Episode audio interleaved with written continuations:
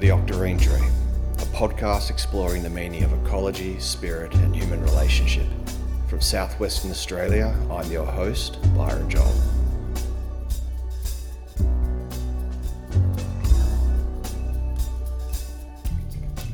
Oh, yeah, get it, mate.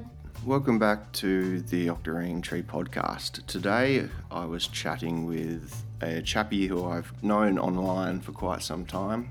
We both studied with Darren Doherty, who was guest on episode something of the Octarine Tree. Harry is an agroforestry economist and land steward and athlete. He's always running around doing things on social media. Every time I see him, he's um, running, which is nice. He strives to awaken human capacity by planting and planting the trees that improve our lives and our landscapes. Before graduate school, he spent two years as a resident athlete at the Colorado Springs Olympic Training Center, competing in the sport of modern pentathlon. Once an Olympic hopeful, he competed on the World Cup circuit in countries such as Mexico and Egypt and at the 2015 World Championships in Berlin. Nowadays, he's the co founder and chief investments officer at Propagate Ventures, based in Hudson, New York. Propagate Ventures assists land managers to integrate profitable tree crops into working farms by bridging the capital and operational gaps needed to plant and manage productive agroforestry systems. In today's discussion, when I gave him an opportunity to talk, we discussed dirty dancing, obvious, of course we did, the ecology of New England, his background in finance, the economic viability of agroforestry, and Harry's projects with Propagate Ventures, J. Russell Smith, and then, of course, I rant about Australian ecology again. So, without further ado, a young man who is going to go places and make things happen. He's a real doer. Harry Greene. Harry Greene, welcome to the Octarine Tree podcast, mate. Thanks for being here. How are you? Doing well, Byron. How about yourself? I'm really well, mate. I'm really well. Thank you for asking. I've been looking forward to having a chat. Just before I hit record, you were saying you've just walked in the door from planting. Is that right? Yeah, we are up in Franklin, New York, which is it's in the Catskills, about two hours inland or into the mountains from the Hudson River Valley. About 75 acres. Is that this farm? Yeah, go ahead. This is random. Yeah. But is the Catskills where they filmed Dirty Dancing? Oh, I, I, I haven't seen Dirty Dancing along with a whole bunch of movies that I would would do well to go watch. Um, but it, I guess it, it's it's possible. Okay, all right. Because that movie was kind of burnt onto my and lots of people's brains back in the was it late eighties or early nineties? I can't remember. But it, I think it was one of my first introductions, visual introductions to what I imagine to be New England deciduous forest. Yeah.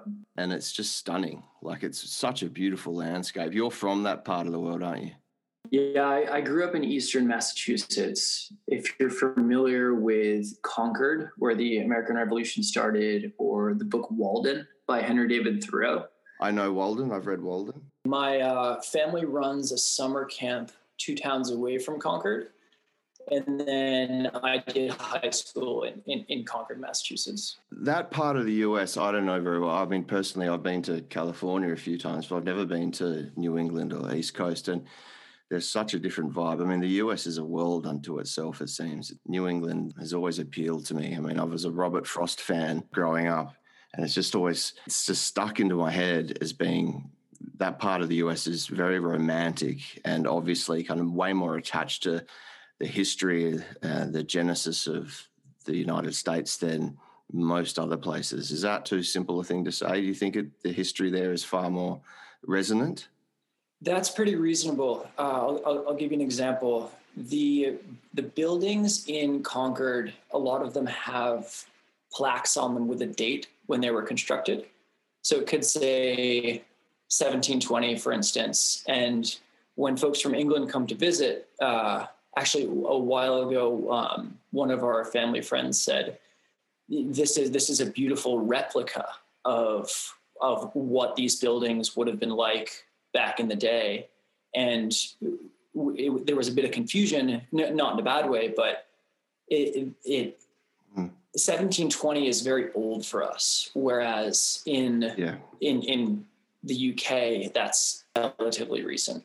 Yeah. So yeah, it's U.S. history goes in the Northeast and in Virginia. Yeah, for Australia, like if to have an artifact of European settlement going back to the 1700s is as far back as it goes. Everything here is um, shiny and new, with you know a few exceptions. We do have some older buildings, but it's mainly the indigenous culture that gives Australia its sense of antiquity. I do talk about this with others when I have the opportunity. They're really interested in the differences and similarities between North American contemporary culture and Australian contemporary culture. It seems like the Europeans, when they arrived in the Americas, it was very amenable to their culture. There, there's a good Google image search to describe this, where I think the search terms are if America were Eurasia, hmm and say the Pacific Northwest is very similar to the, the Basque country up into the Nordics, whereas the Northeast, say Vermont into Maine, Yeah, is really similar to the, the North Island of Japan, Hokkaido. right. But the say the, the jump from the UK to Massachusetts would, would be a smaller jump than the UK to Australia. Definitely. Yeah, you, a sheep has a whole lot to eat. Yeah, I'm looking at now. It's a climatic analog map. And interestingly, down near uh, in the southeast, it's China and Taiwan, which is the uh, equivalent. So that is a funny part down there, isn't it? We have this almost subtropical s- summer, but it snows and whatnot down there, which is quite unusual. Yeah. When you grew up, because you every time I see you online, you seem to be taking seriously good care of yourself. How early in the game were you doing athletics and sporting? Because that's been a huge part of your life, hasn't it? Yeah. I started running when I was 12. Uh, my mother got me into horseback riding formerly when I formally when I was seven. Mm. So did that from seven to 18 or so, uh, pretty consistently. hmm And then the summer camp that my family runs uh, all summer long, it would be say kayaking, windsurfing, hiking in the mountains, um, all sorts of out, out, outdoor recreation. That's awesome. Yeah. And you were like aligned to that way of life, like you felt that in your bones that you were into it. Oh, absolutely. Uh, if if I could be outside uh, with a relatively high heart rate with people that I enjoy spending time with from different parts of the world all the time, that that would be a great situation. I, I concur, man. I love that kind of thing. Like that sounds like a dreamy childhood growing up. Yeah. Some, sometimes I think that I, I got all of my desire to have fun out of the way. So if, if I, I don't, I don't have a whole lot of FOMO Yeah. when, I mean, I love hiking. I love um, going on kayak trips, but I, I don't get FOMO when friends I see going um, climbing mountains on the weekends and I'm, I'm back doing something with trees in the valleys. I'm, I'm, I'm more than okay with that. You've got it out of your system. You've lived a good life already, man. It seems. How how old are you now? I am 30. Okay. Yeah, turn turned 30 in November. Okay, you, you strike me as a pretty industrious bloke. So, what was your family like? Yeah. My, so my mother and father met in grad school in the MBA program at Clark University in Worcester, Mass. Uh, my dad had um, he he had been in the army for a bit. He was in in Germany. Um, he he he jokes that he's a, a Cold War veteran, Hmm. and uh, my mom was a nurse before going back to business school. Um, so they, they met then, uh, got married a bit after, had me. They they separated when I was four or so, uh, and then when I was five, um, my mom linked up with my stepdad, and then shortly after, my dad linked up with my stepmom. Right. And so actually, I feel really fortunate to have four parents because Right. I, I have different relationships with all of them. Mm-hmm. Um, I have a I have a half brother who is ten years younger than I am. Mm-hmm. Uh, so I, I grew up as both an only child and I have a half brother. So I've have had yeah definitely both experiences. Mm-hmm. When you were going into university, what was your intended outcome? What were you studying? What were you hoping to do? Because it kind of took a uh, turn into an unforeseen direction. Is that fair to say? I that that's pretty fair. I went into university. Um, I wanted a business school and a track team and a culture that would turn me into someone that I would be proud of on the exit. I didn't really know what that was going in. Mm-hmm. Um, I, I, this is, this was, this was a while ago, but I applied to U, UVM, UMass, a few polar, a, few uh, smaller business schools. Mm-hmm. And then a bunch of schools like Dartmouth and Bowdoin and whatnot. Uh, went to the University of Vermont, studied business and Spanish. Uh, the the deal with my parents was you can major in business or you can pay for your own tuition. And that that was a pretty good deal. That's a pretty good so, deal. took the business major. Yeah, ma- made it fun with the Spanish major. Um, went abroad twice. If if you're looking for a, a bullet list of privilege, uh, I have most of the check boxes there. Excuse me. Okay. Well, so you have checked your privilege. Yeah, that's good. I really, I, I try. It's good to see that you're you're aware of it, but you strike me as someone who's aware and appreciative as well. You don't seem to take things for granted. You seem to be pretty conscientious like that. At what point during your studies did you take the turn into agroforestry and all things related? How did that come about? I was taking a horticulture course. Why? And oh man, I actually met the professor at the gym he's actually been a, a, a, great mentor for me for the past 10 years or so. Mm-hmm. Uh, his name's Mark Starrett at, at UVM. So t- took his course, seemed really interesting. Um, he, after that, gave me a book called Forest Farming mm-hmm. by James Sholto Douglas. It's kind of a tree crops by J. Russell Smith analog. Right. Back up tiny bit. Um, he mentioned that if you have land that you're likely to have in a few decades, planting high value timber trees mm-hmm. is a reasonably good investment. Mm-hmm. I took that advice, planted a bunch of black walnut and black locust on my family's land. Two of my favorites. That was just a, that was an informal. Hey, let's plant trees.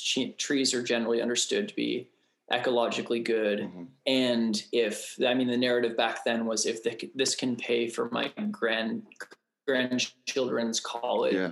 education then that that seems like a reasonable um, step to take you had an affinity for trees it would seem at that stage but it was it was primarily a business motivated decision or a finance motivated decision at that stage the the fi- there was a financial impetus but i I remember wanting to plant perennials mm-hmm. when I was 10 or so. My I would I would garden uh, with my mom when I was when I was really little. Mm-hmm. Uh, and trees, blueberries, all of the non-forested parts of one of the summer camps. Mm-hmm. Uh, I, I, tried to plant with a, a whole bunch of different species. Mm-hmm. Um, that that was kind of just a, a small foray into this. Um, but the there, was, there was a point when I was in a corporate finance course and I was reading that book on agroforestry at the same time. Mm-hmm. And light bulb went off, realized that finance as a language is a really good way to communicate the value of trees mm.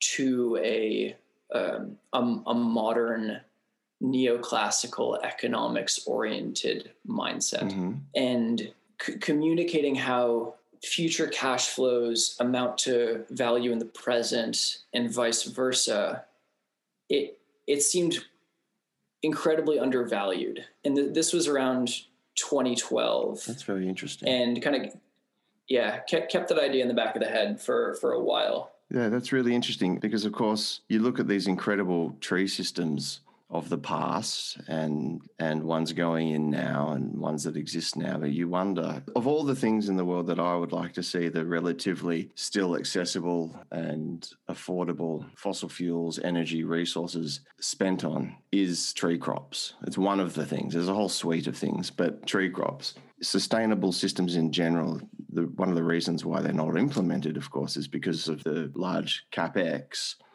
and the amount of time one has to wait before they're actually yieldable and harvestable. So make the viability apparent. Is that what you mean? Exactly. You, would caught the kind of agroforestry bug, the horticultural botanical bug. Did you did you study further in that direction? Not formally, uh, so not in university. I so after undergrad had two years in Colorado at the Colorado Springs Olympic Training Center, just pursuing athletics further. Mm-hmm. Went back to the University of Vermont for a master's in business administration uh, with a with a focus in sustainable innovation. So, um, business with ecologically, socioecologically sound flair. Mm-hmm.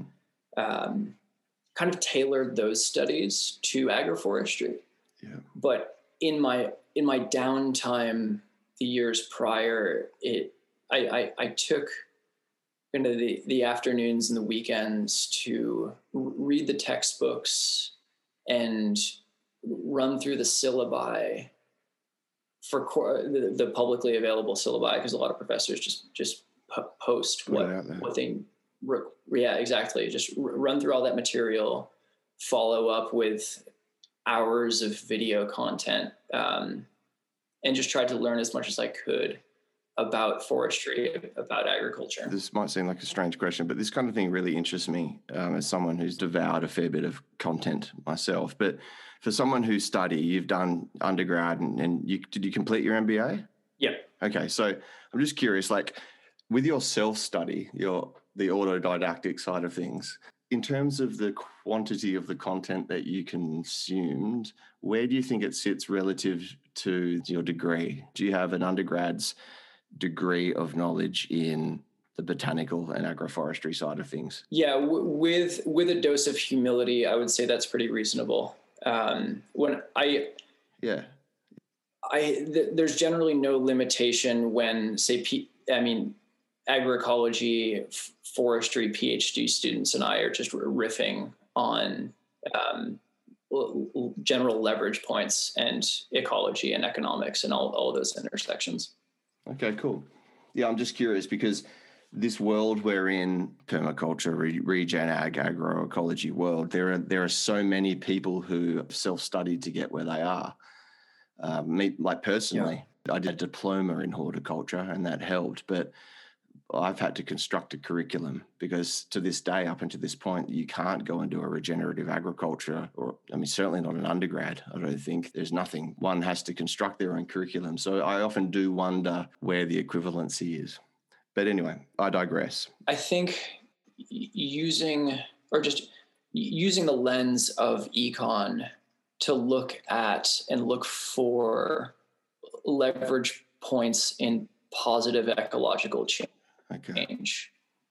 Um, be, because I, what's appealing about the private sector is how quickly it moves. It can quickly degrade ecosystems, and the potential for it to quickly reestablish complex ecologies is.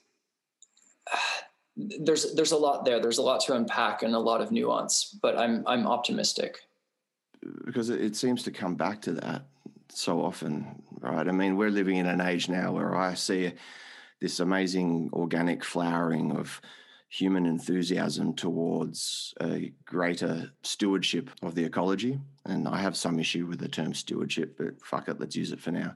There are so many people ready, willing, and mostly able to get out there and do this work and want it to be done. And there's like such a rich enthusiasm that we could take advantage of in a very positive sense. But it always, it just continues to come back to the viability of an economic model. Where do you think we are? How, do we make it viable? Is it going to happen? How will it happen? Is it pure like the goodwill and, and social will at a grassroots level, or can it actually make a dime to the point where it's going to attract uh, investors? There, are, there are a whole lot of systems that can make a dime, and those are the ones that are going to move the fastest. That that that's at least our uh, investment thesis. Things like black locust silvopasture, that's Robinia pseudoacacia. Things like chestnuts. Um, the extent acreage wise that those systems cover has to be supplemented with um, yes a, a desire to improve the ecology um, at a local and we'll say national level uh, one theme here is that we have to look at how we're defining the whole is it a is it a municipality is it a watershed mm. uh, is it is it the next size up in watershed? Mm. Is it a nation?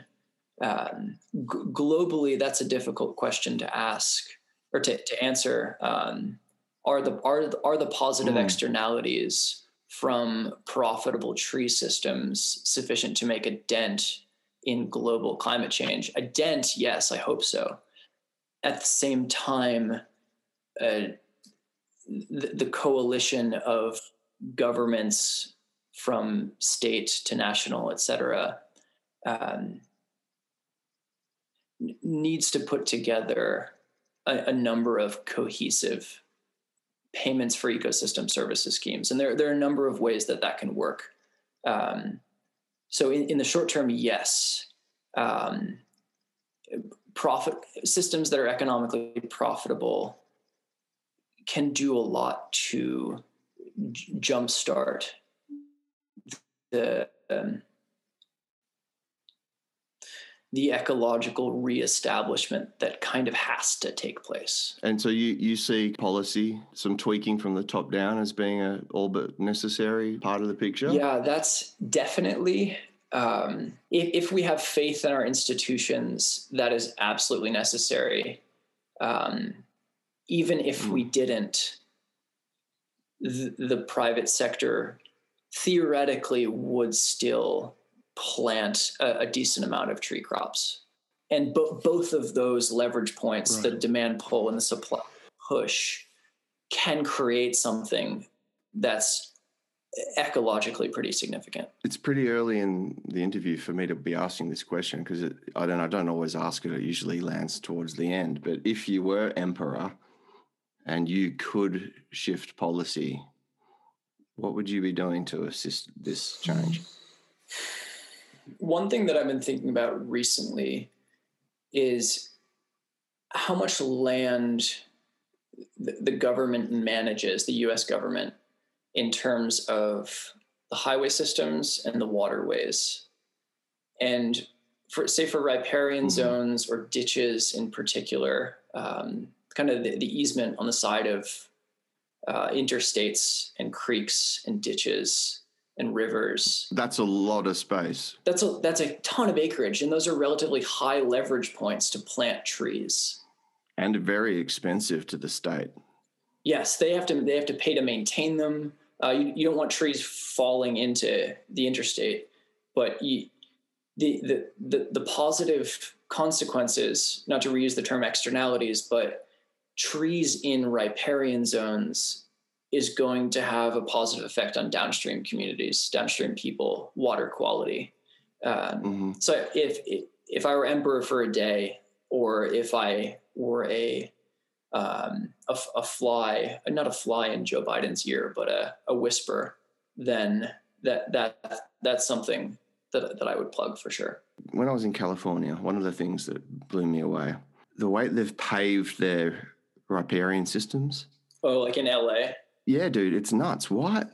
It's fucking the weirdest thing. It's like living in a Mediterranean environment that pushes semi arid on a good day. And they've gone and literally paved their drainage system. They've, they've literally turned their watershed into a drain to the point where, you know, movies like Grease, they can have hot rod races down these massive uh, drainage systems.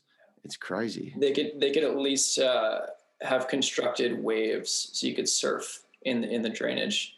Um, yeah, that would have been thoughtful. Have Have you seen the movie A Convenient Truth? I think it's called about Curitiba, Brazil.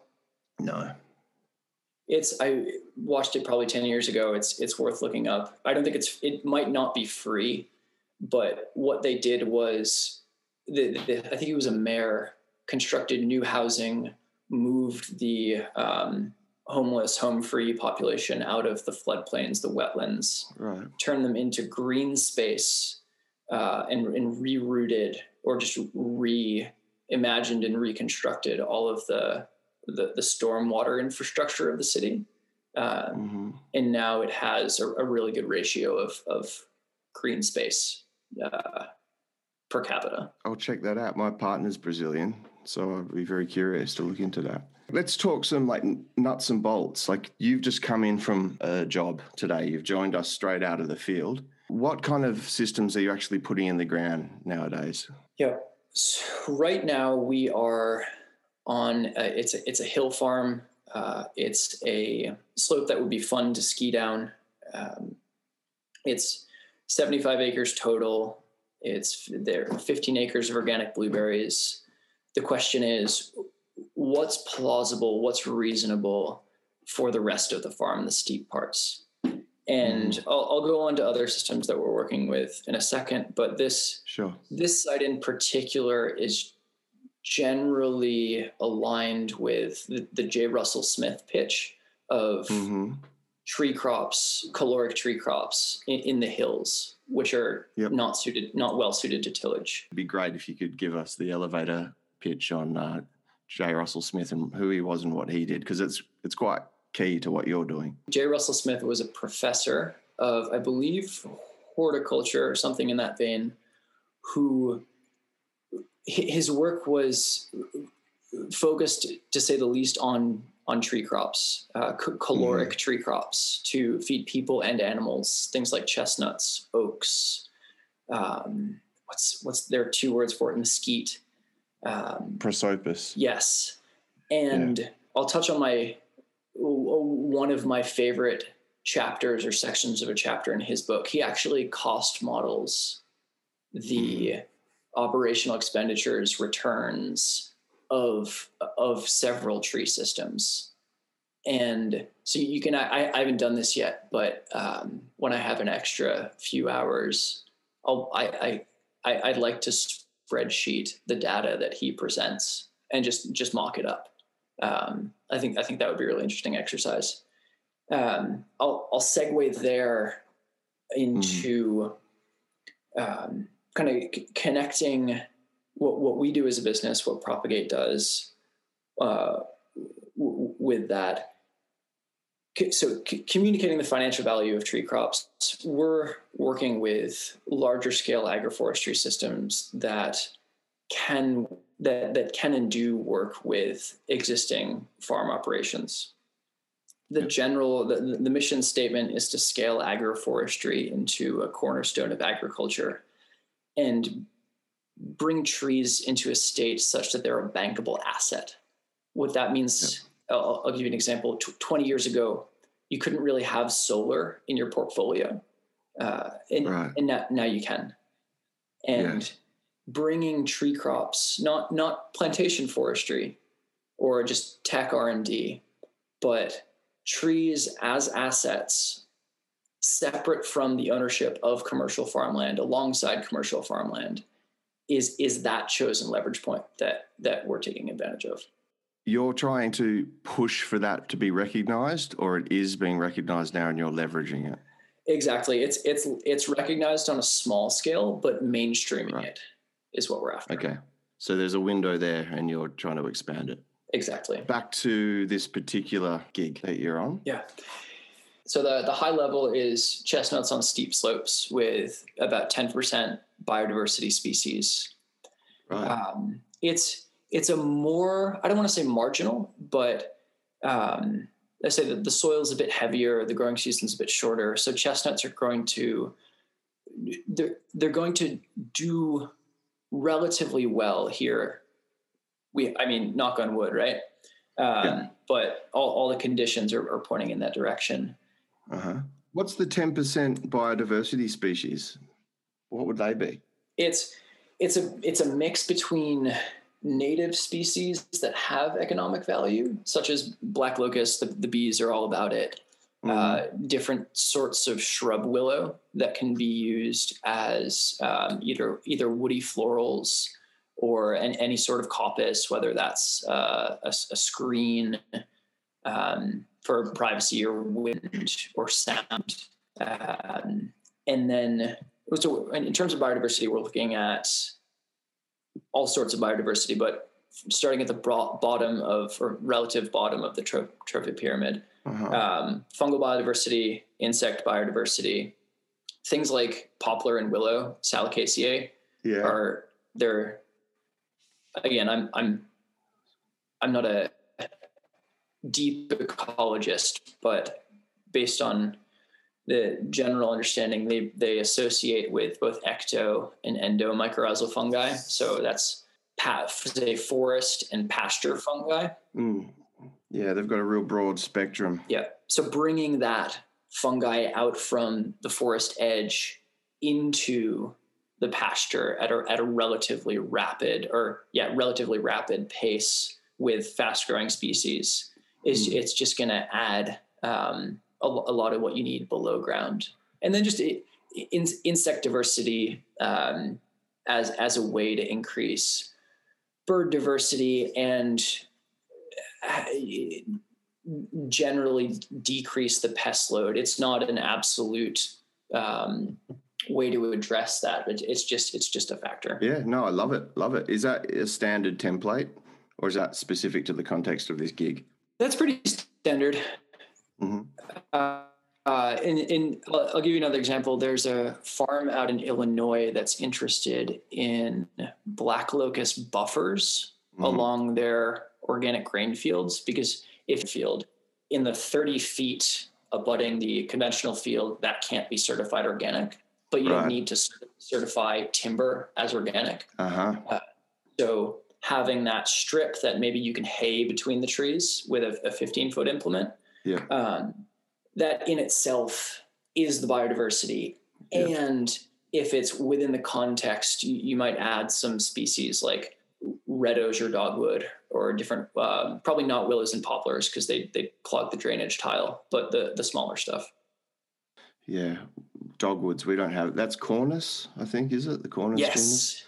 Yeah, we exactly. don't, I, I don't know if I've ever even seen one. Okay, cool. That's Awesome. And how often do you lay out on keyline? You seem to have an appreciation for keyline patterning. Yeah, it's, it, I guess, relative keyline. Um, if it's flat, uh, yeah, north south grid, say flat and non brittle, then north south grid usually just makes a whole lot more sense. Mm-hmm. Um, if this, this is actually interesting on one of the Hudson projects, it's it's mostly on keyline with a few exceptions. It's st- generally go from valley to ridge, stay close to contour depending on what you need to do with the water, and don't make it awkward. Yeah, uh, is, is kind of the is kind of what we go for. Just okay. because when if if if you're not creating a a, a, water park or a pinball machine of water, mm. uh, like like those videos of, of PA Yeomans back in the day. Yeah. Um, then the the angle of the rows and how how much they align to contour uh, isn't isn't wildly important. But yeah. Okay, cool. And what about animals? You done that much with the silvopasture side of things? You do you incorporate them? Yeah, animals. I'll, I'll, I'll give you an example there.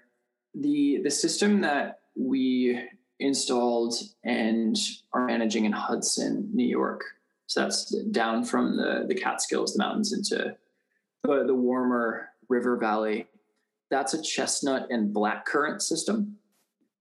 And once the chestnuts are above browse height uh, and the, the currants are at, at full size or just, just a bit smaller, the idea is to incorporate ruminants into the system because the, the chestnut trees and the locusts, uh, they'll, they'll be above browse height and large enough where um, a, a, bit of rub from cows isn't a huge deal. And then cows and sheep don't like the taste of black currants for the most part. Unlike you. Yeah, yeah, exactly. I uh, for those listening, Harry does this. He's got this spiel on social media where he uh, he taste tests and reviews blackcurrant products, and you've gone through a fair few of them, man. You're a connoisseur. Uh, probably. You speak, like, you talk like a wine connoisseur when you're you're trying these black currant. Yeah. Well, but black currants they're they're not a thing in the U.S. So yeah, not a thing here. Fair. Um, the the English love them. The Europeans love them. Uh, and the the shtick over here is that they're relatively easy to grow. They have this really charismatic flavor, um, but they're mm. they're not in the mainstream. So, as someone who didn't grow up with black currants and ribena, uh, I just went and taste tested about I don't know thirty products. Uh, the, the, the favorites were uh, black currant pulp vinegar, and then this. Uh, well, it's a cream inclusive black currant sorbet. So it's not like black currant ice cream, but it's black currant mm-hmm. sorbet with cream in it. Um, that sounds great. Oh, it's amazing. We digress. So ruminants in the uh, in this system. Another example uh, the largest grass fed dairy in New York is interested in silvopasture. Um, they have a whole lot of wind, kind of rips down the Mohawk Valley. And mm. so we're working with them to look at windbreaks for the cattle. And the, the, so that crossing over into uh, a certain number of acres of shade relative to how many days of forage they have on the whole. So that, that amounts to about 30 acres of, of shade that they need for the season. Right.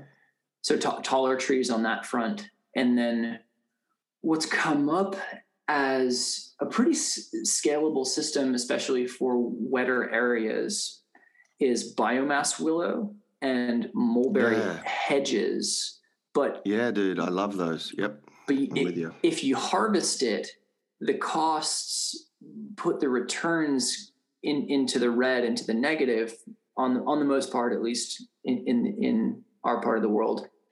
Um, right. That's that's not exclusively true, but you, you catch my drift. Mm. If you yeah. substitute the so if you slash the harvest costs and substitute the price of purchased in hay and the price of purchased in minerals, um, yeah. then the return on planting willow hedges and mulberry hedges and just having ruminants graze them or browse them mm-hmm. rather is is actually mm-hmm. pretty decent uh, especially yeah. if there's if the installation cost is is subsidized uh, so that's yes. that's uh, i don't have 10 years of experience with that but generally optimistic nonetheless yeah i've never crunched the numbers on it. I just know from a like pure agroecological if you remove the economy from it it just always feels like such a good idea and i've done it at a fair few properties in the wet areas exactly that. I've done white mulberry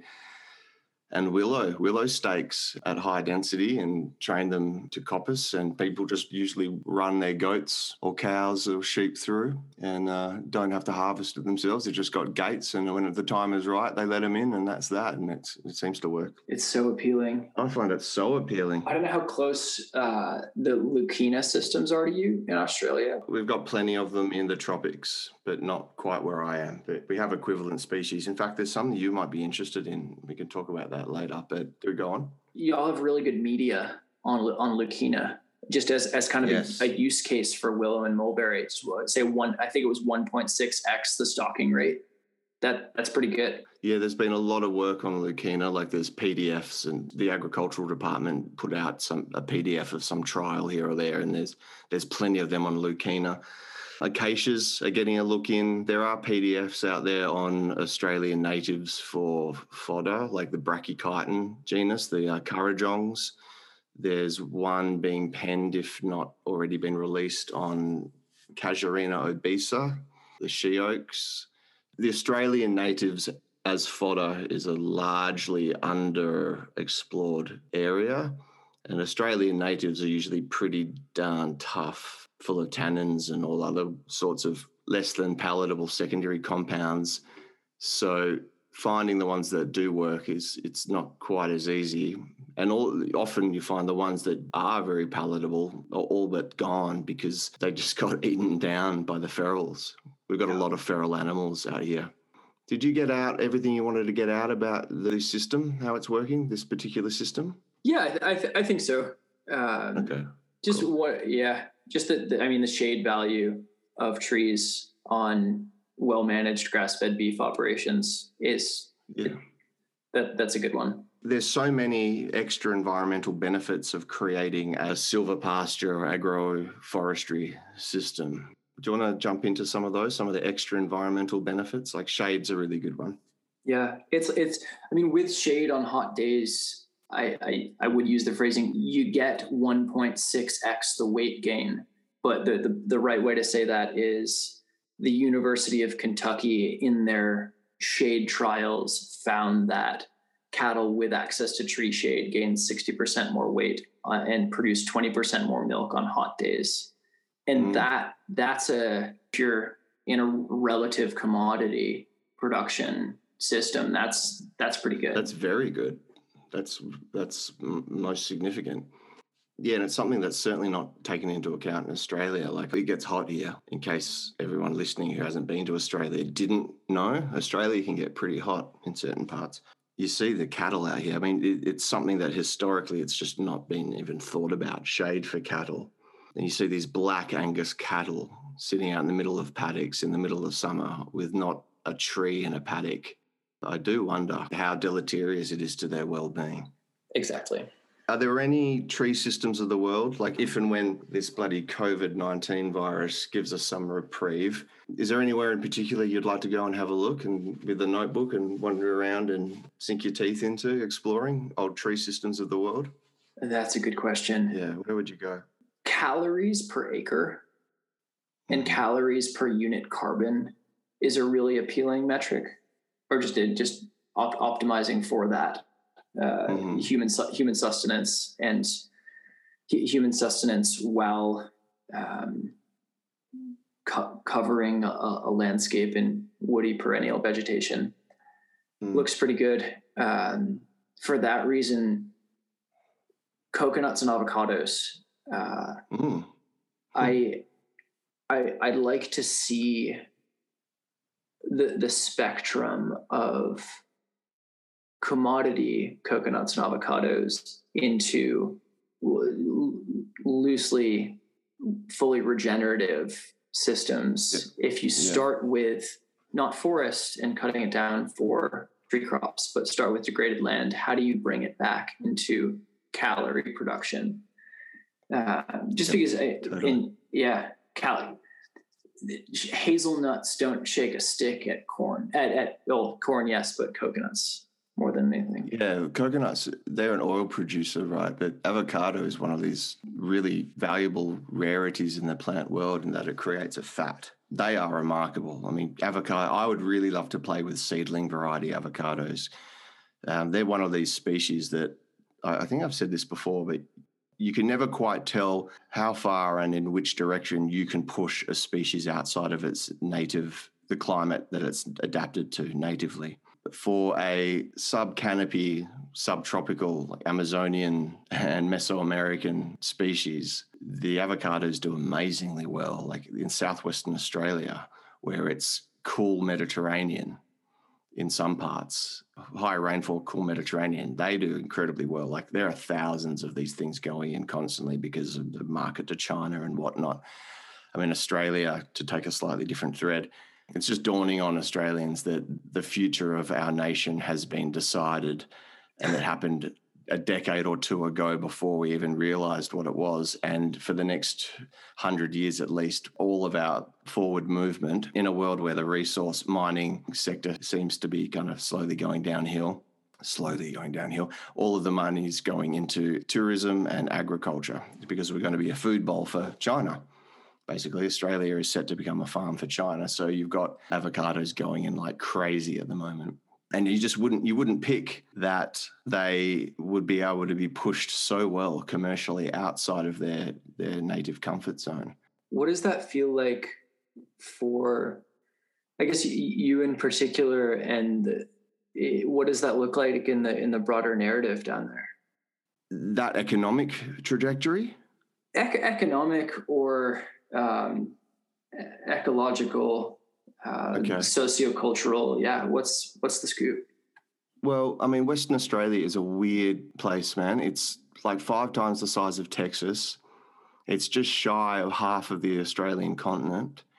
There's only about 3 million people in it. And it makes up for, like, I, I don't know the numbers, but it overrepresents in the GDP of Australia because of the resources, the mining here, you know, iron ore and, and so on. And we are kind of just seeing this reset of things. How do I explain it? The Western Australia like seems to endure just about any crisis the world goes through. Yep. Western Australia, is like a blip. It doesn't happen here. Like we see it on the news.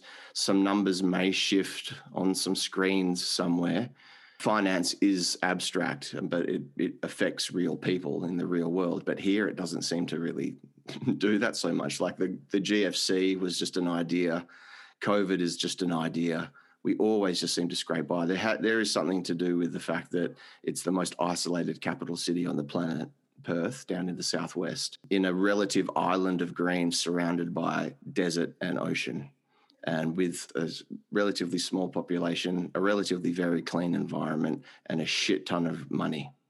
Yeah. Basically. So it's strange, right? So West Australia was the the strongest economy on the planet during COVID Yep. in terms of you know relative to pre immediate pre-COVID. I'm I'm grateful for that in many ways, in many senses, because I don't know what it would be without it, without that. But on the flip side, there's this kind of utter we're fucking spoiled basically, and we've lost like everywhere else in the developed world to a larger or lesser degree, we've just lost any concept of true ecological consequence. Yeah. And we have lost it more than most people. And in a place where the culture is so acutely maladjusted to the ecological realities of the continent, that is very dangerous. So, like, historically, like when I started my agroecological education, which was around 19 years old, 19, 20 years old, more and more it's just dawning on me. Like, I, I, I had this kind of like innate embryonic niggling, this anxiety, this existential kind of uh, anxiety about something, and it was growing and growing and growing. And it was at me developing an agroecological accounting capacity and realizing how fragile and precarious our situation is here. If the shit hits the fan tomorrow, if there's an interruption to like business as usual, we're screwed. Like if the trucks stop, we're screwed. For an area where there's a fair bit of agriculture going on, Yep. our food security is absolutely trifling. Yep. So um, it's complex.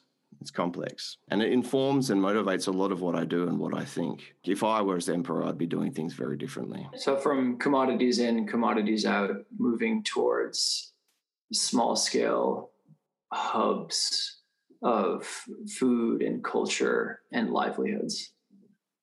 Yeah, I would. I mean, I would start with food security because there is very little here. Very little.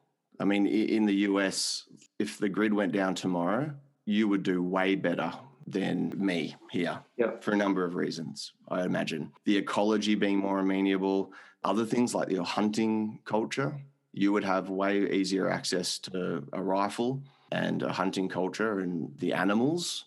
Like, not only is it extremely difficult to own a gun here, it's illegal for us to hunt any native animals. Like, it's serious, you get in serious trouble, and people really, really frown about it. We have a completely different hunting culture in that we don't have a hunting culture anywhere near you guys do. Yeah. Well, if you want to hunt, just um, come come take some of our white-tailed deer. We have and feral hogs. We have we have more than we know what to do with. Right. Well, I love hunting. It's just Yeah. bloody tricky to do it here. But yeah, food security, I would start with food security down here. I mean, it's tricky. The Australian bush, you really got to know what you're doing if you want to find food in it. Yeah. Yeah, it's it's very different. Question for you on that front. hmm In places like Arizona or the Front Range of Colorado, Yeah. it, there, there's only so much precipitation to work with. Yeah. and see the, the climax ecosystem is largely drier grasslands brittle grasslands Mhm. at, at least in terms of what we can imagine Yeah. it would be uh, i don't i don't i don't know i personally don't know how it would possible would be possible to move that into a uh, intact savanna ecosystem although it may be Mhm. possible Yeah. how much of uh, what was once dryland forest in your Mm. part of the world Mm. is is able to be reestablished with Yeah. the kind of the tools and techniques that we're familiar with. Okay, that's an interesting question. If you look on a map, if you zoom into Google Earth to southwestern Australia, you will see, like I said before, the very the tip is a relative island of green. Yep. And then it kind of stops abruptly as you move inland. It changes from the forest green, the dark forest green, to a kind of, you know, paler, the paler green of pasture, wheat and sheep, ostensibly. Where there's a lot of rainfall further south, there's still beef cattle, but largely it's wheat and sheep. Now, that area is called the wheat belt. And if you continue to move east and northeast, the change in color happens again quite abruptly. It goes from the paler, well, by that stage, it's a pale brown because you're getting semi arid, to a darker brown. That darker brown is where the dry sclerophyll shrublands, woodlands, and savanna restarts. Everything in between the dark brown, which is the shrublands, and the dark green, which is existing forest, that has been cleared. It's huge. It's a massive deforestation event. So that all connected up once. The dark green on the left was forest, which just continued until gave way and biomes and species changed, but it was a continuous contiguous woodland system dotted with mosaic grasslands and savannas and wetlands all the way until you reach that existing scrublands on, on the east. Now, that should never have happened. And it was a deforestation event, one of the biggest in modern history. In fact, I believe it was only about 10 or 15 years ago that the Amazon overtook it as the world's largest modern, like contemporary deforestation event. I'll have to find the numbers. I may be mistaken on that. So that's now you've taken areas that were dry sclerophyll woodland with lots of soil types, but let's just call it sandy soil, basically. And the government has subsidized to remove a million acres a year for God knows how many years to grow wheat and run a sheep. And it's taken this Mediterranean environment and turned it into a semi arid one that is continuing to desertify. And that's still being. Okay. Yeah. Wow. Agriculture is the new mining. So there are still people going out now and ripping out riparian lines and knocking down trees because bigger is better, is more efficient. You know, these big combine harvesters and whatnot. And the soil is getting shitter and shitter and it's getting harder and harder to run sheep and the inputs are growing and growing and everything's eroding and I don't mean to demonize the agricultural community. I don't at all. I actually have a great respect for them, and they are stuck between a rock and a hard place, you know, having to grow, provide food in this kind of environment in a commodity sector industry where they have no say on any of the anything that the prices are all set. And then that you have this growing recognition of the need to act upon it. But how the hell do you make that economically viable? Commonland, you know Commonland? Yeah. Yeah. So they came over. One of their partners is a Southwest Australian outfit called Wide Open Agriculture, who also do dirty, clean food. Commonland came over and they had a guy who was doing his master's thesis in ecological economics or, or the equivalent, whatever it was called. And he was he was doing a paper. He he consulted with me about the idea, the model of reforesting the wheat belt and turning it into back into savanna, like a Dehesa model. And they crunched all the numbers and I don't think it broke even in the end. Like that that's a really good example of it needing to be done, but God, how the hell do we actually uh, incentivize people to do it? The other thing is in Australia, if you consider yourself environmentally aware and ecologically literate and active, there's a very, very high chance that that person will be of a strong environmental conservationism, conservationist position yeah. which is pretty much saying like everything, it's got to be endemic, endemic, endemic. The best thing we can do for the land is to put a fence around it and keep people and animals out of it unless we're spraying glyphosate. Yep. Right. It's kind of weird. And that's a whole discussion. You probably guess where I stand on the weed side of the argument is that, you know, it's not ideal, but certainly not the biggest of our problems. And they can actually be incredibly useful. And in this situation, you've got again, areas that you, you were like a Mediterranean dry sclerophyll woodland are now a semi arid, moving toward a dust bowl with incredible salinity issues. I mean, again, if you go on Google Earth and look over this part of the world, you will see salt scars on the land the size of Manhattan. and growing, right? That's not rare at all. Like they're immense, these things. There's not an endemic species out there that you can go and grow in a nursery and plant in that ground and have it survive. It's not the environment that it evolved in. It's the same geographic location, but it's not the same environment. And you've got all these species, you know, from around the world that can do the job, that can start remediating that land and, you know, locking up salt, fostering all of the environmental functions and ecological functions that need to be done, habitat, wind mitigation, you know, erosion mitigation, et cetera, et cetera. But no, we can't do it because they're not native. So we got a long way to go here. That was an extremely long-winded answer, but your original question about like Colorado, I mean, it's doable. It's just a matter of time. Colorado strikes me, it's kind of cool dry, isn't it? It gets extremely cold there as well, doesn't it? Oh yeah. Yeah, it's it's yeah. zone zone five. I don't I, there might be zone six, but it, it goes to four to three in the mountains. Well, the question would be, what was it before arrival of Europeans? Was it savannah? Yeah. Was it steppe? I've, I've only seen old paintings of, say, sparse elms out yeah. on. Well, I yeah, savannah. I don't know when or if it was tilled or to what extent. Um, mm. Colorado ecologists would have would have more on, on that. Yeah. Um, but just just to touch on one of the things you're bringing up, I, I really enjoyed the chapter in Rowan Reid's book, or the, mm-hmm. the, the section the section there where he talked about the coast redwood from the, the U.S. as far as I know, or from North America, um, holding the soil particles together in those saline soils. Um, that that that just stuck out as a as an example of a non-native species doing work that the that the locals couldn't um, just just just couldn't make up for. Yeah, there's. I mean, I appreciate the position. I just think the whole one, the horse is bolted. Yep. Same goes with feral animals. The horse is bolted. I mean, it's we can't seem to find the social political will to get other very basic things done to rearrange the planet in terms of its ecology or its you know location of species back to how it was pre-European colonialism. I guess is where you'd have to go. I just think it's absolute folly. These things are here to stay.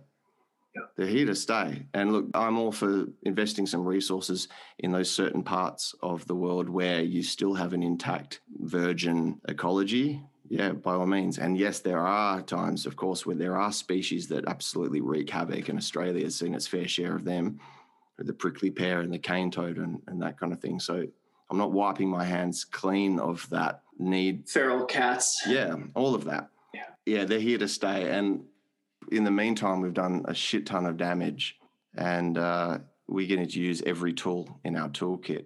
Yeah. The resource base we have to create to create the future resource base that we want. Yeah. And I mean, I don't think the earth gives a shit what species is being used. Yep. I've just consulted this climatic analog map of the US, and it seems Colorado reflects Afghanistan. Yeah. I would start with the pre industrial dynamic of the place. I mean, apart from getting the, all the meteorological specs you can on it and just getting a really good grasp of the ecology as it stands now, try to uh, familiarize yourself with the pre industrial state and its climatic analogs and just see what's been done there. Yep. That's a good start. Absolutely. Yeah, I was I was just thinking it's in in the northeast U.S. It, mm. Without human intervention, you, you, largely get what you started with. N- not yeah. to the not to the degree, but in in in this non-brittle climate, it's the non-brittle. That's the key. We have 36 inch diameter oak trees that just mm. come come back, yeah. uh, and maybe the the white pines aren't 400 feet tall anymore. Um, Stefan Sobkowiak told us a story once about how mm-hmm. the Royal Navy needed 180 foot masts that were clear. So mm. no branches for uh, something like 180 feet up. Mm. And to have a tree that tall, what, how, how tall is that? How, how actually, how tall is that tree? In to, mm. in total. And I, I mean, con- consult a, consult a, um, I don't know, historical forester. Mm. Yeah. Yeah, that's remarkable. Have you read the book Oak by L- Logan, William Bryant Logan, I think his name is? It's called Oak, the Framing of Civilization. And there's a, it's all about how oak played such an important role in, in human history. You'd love it if you haven't read it. And there's a whole chapter on boat building and how boat builders used to walk around the king's forests looking at certain trees and, and hunting out specific boughs, bows, the boughs of a tree, boughs growing in a bow to create the bow of a ship because you needed the wood to actually be growing in a certain grain. You couldn't just go and get a straight saw log yep. and bend it. You actually had to craft it from the right bough. So that's a lost art and a lost appreciation. Yep. Wow. Mate, I've probably held you long enough at this stage. I've really enjoyed the chat, and you actually gave me a good opportunity to rant toward the end there, which was nice. Thank you for that. Of course, yeah, um, great, great to be on here. Uh, love to talk more about the ecology of Australia. It's not not a place I've been, but um, maybe someday if it, uh, yeah, if it if it makes sense. Oh, mate, I'm I'm sure there'd be good reason. Come over, and you've got a place to stay if and when you you do come and we can have you back on here and, and chat more further down the track. I mean, I've I've only got through about half of the things I wanted to ask you, so awesome, plenty more to talk about. That sounds great. So before you go, mate, would you be able to give the listeners a little bit of an idea of where they could go if they want to get hold of your work? Yeah, have a look at what you do. Of course, um, main place to find us is propagateventures.com. Uh, we also have propagate.org, which is our news site. And then mm-hmm. we're on social media Facebook, Instagram. Cool. You broke up there a bit. What was your website again? It's propagateventures.com. Okay, awesome. Got it. Okay, mate. Harry Greene, thank you so much, mate, for taking the time. Been awesome to chat. Thanks so much, Byron. All right, mate. All the best. Speak soon.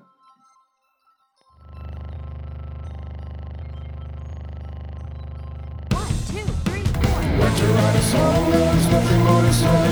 The never is when everything is in its right place. But partially appropriate another big test to explain when the mustache just sits there. Grasshopper, grasshopper, shepherd, no send no guilt. Follow me, my children, I'll lead you to the light. Roll the land, roll the land, roll the